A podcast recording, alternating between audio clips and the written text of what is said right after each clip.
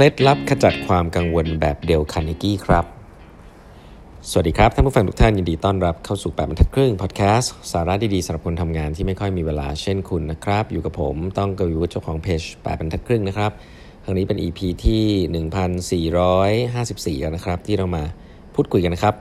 ก่อนอื่นนะครับคลาส Design Thinking Master Class นะครับเวิร์กช็อป2วันเต็ม Design Thinking แบบ D School นะฮะปีนี้ผมจะสอนกับเพื่อนๆอีก เกือบ 10 ชีวิตเลยนะครับ ก็เปิดครั้งเดียวนะครับ ใครที่สนใจดีไซน์ thinking แบบจริงจังนะแบบอยากจะ implement เรื่องนี้จริง ๆ นะครับ แล้วก็อาจจะเคยไปเรียนมาแล้วรู้สึกว่ามันเวกเวกนะเพราะใจจริงจริงมันค่อนข้างเวกอะนะ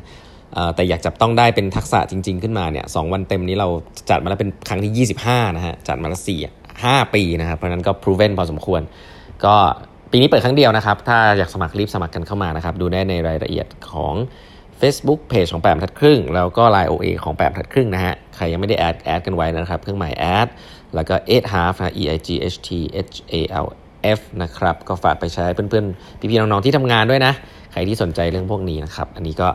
ก็ต้องบอกว่าสอนมานานนะครับ แล้วก็ยังสนุกกับการสอนเรื่องนี้นะครับ ก็มาเรียนกันได้นะครับ โอเค วันนี้นะก็จะบังเอิญว่ามีคอนเทนต์หนึ่งอยากจะเอามาคั่นนิดนึงนะครับ คือจริงๆเวลามีคนคนนี้ทำ content ขึ้นมาเนี่ยผมก็จะชอบนะ คือเดลคาเนกี้นะเดลคาเนกี้นี่จริงๆแล้วเป็นเป็นคนที่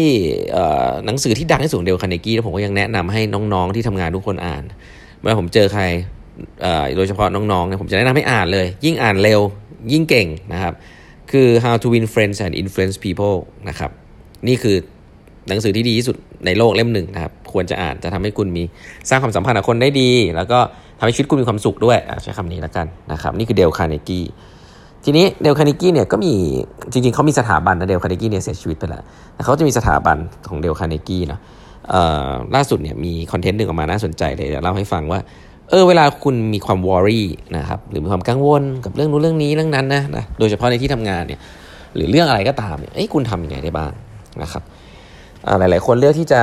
ขบคิดกับมันตัดสินใจแก้ไขมันนะบางคนก็เอาไว้คุยกับเพื่อนหรืออย่างนี้นะบางคนก็ไปวิ่งไปอะไรพยายามลืมมันอะไรอย่างนี้นะครับ แต่ว่าจริง ๆ แล้ว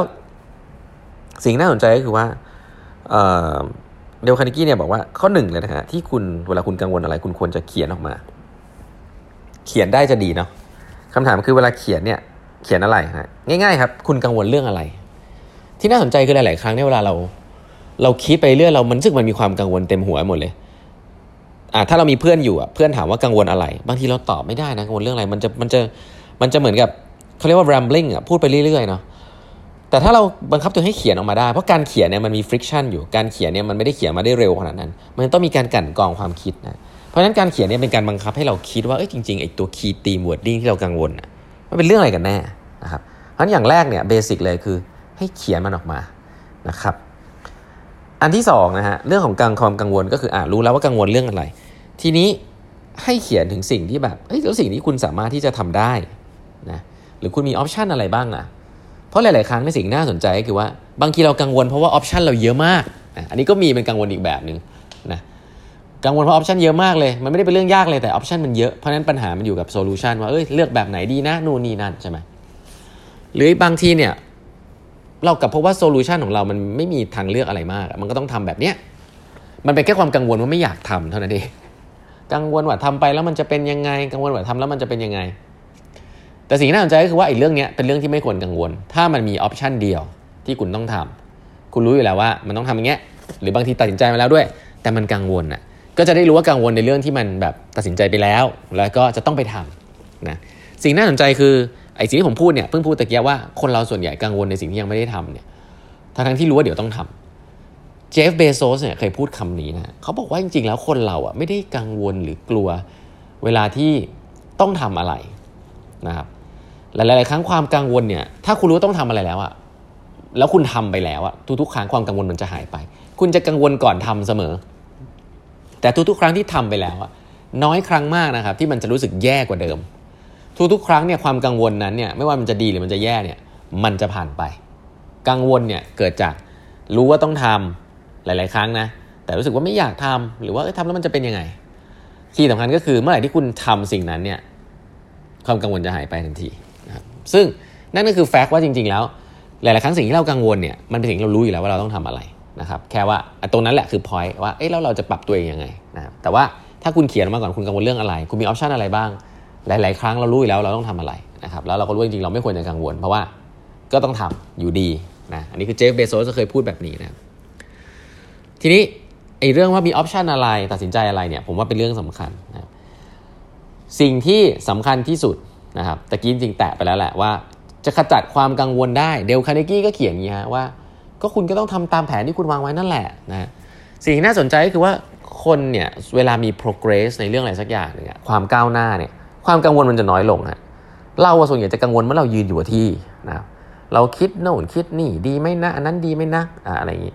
คนที่เป็นสายพวกแบบแบบ design thinking สายแบบทำงาน แบบลงมือทำเยอะๆเนี่ยเขาจะรู้นะอันหนึ่งคือแบบคิดเยอะไปทำสไลด์เยอะไปเนี่ยมันก็เท่านั้นแหละมันก็ไม่รู้หรอกนะแต่พอลงมือทำปุ๊บโอ้พบว่ามันมี feedback มันมีข้อมูลได้กลับมาเร็วมากคนหลาย ๆ คนเนี่ยเวลาได้ข้อมูลกลับมา แล้วก็ได้ feedback กลับมาเนี่ยเขาก็จะรู้เลยว่าต้องไปทำยังไงเขาจะไม่กังวลละ เพราะเขารู้ว่า เออ ก็เนี่ยคือสิ่งที่ถูกต้องที่ควรจะทำก็ต้องไปทำแต่หลาย ๆ ครั้งเนี่ย พอมันมีคนเยอะในในแบบอย่างในการทำงาน มันมีมิ팅มันมีคนเต็มไปหมดเลยมีความเห็นเต็มไปหมดเลย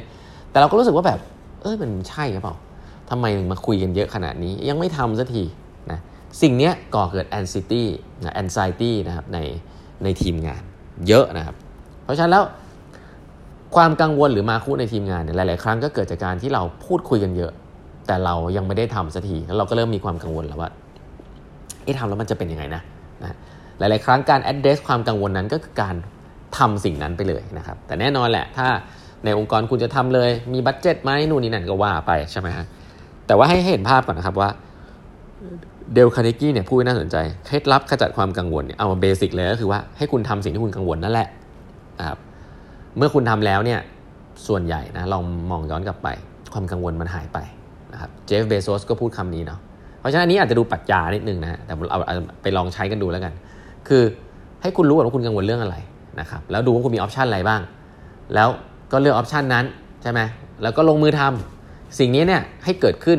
ระหว่างที่คุณกังวลอยู่เนี่ยให้ทำสิ่งเหล่านี้ให้เกิดขึ้นนะครับแล้วเมื่อคุณลงมือทำแล้วนั่นคืออัลติเมทครับความกังวลก็จะหายไปนะครับ ก็นี้มันนำมาเล่าสู่กันฟังแล้วกันเนาะอาจจะดูไว้เขาเรียกว่าอะไรนำมาทำนิดนึงนะฮะแต่ว่าเมื่อเดียวคันเดกี้พูดแล้วเราต้องฟังนะอันนี้ต้องบอกอย่างนี้นะครับโอเค วันนี้เวลาหมดแล้วนะครับฝากกด subscribe แบบทัดครึ่ง podcast นะฮะอย่าลืมนะฮะใครสนใจคลาส design thinking นะครับปีนี้เปิดครั้งเดียวนะครับรับแค่ 20 คนเท่านั้นนะครับจัดมาแล้วเป็นครั้งที่ 25นะฮะสนใจแบบจริงจังเลยนะอยากเอากลับไปใช้จริงจังจริงจังเลยก็มาเรียนได้นะครับก็เราจะเรียนในเสาร์อาทิตย์เดือนหน้านะครับ ก็ดูรายละเอียดได้ใน Facebook Page ของแปมทัดครึ่งแล้วก็ไลน์โอเองของแปมทัดครึ่งนะครับแล้วพบกันใหม่พรุ่งนี้นะฮะกับแปมทัดครึ่งพอดแคสต์ครับ สวัสดีครับ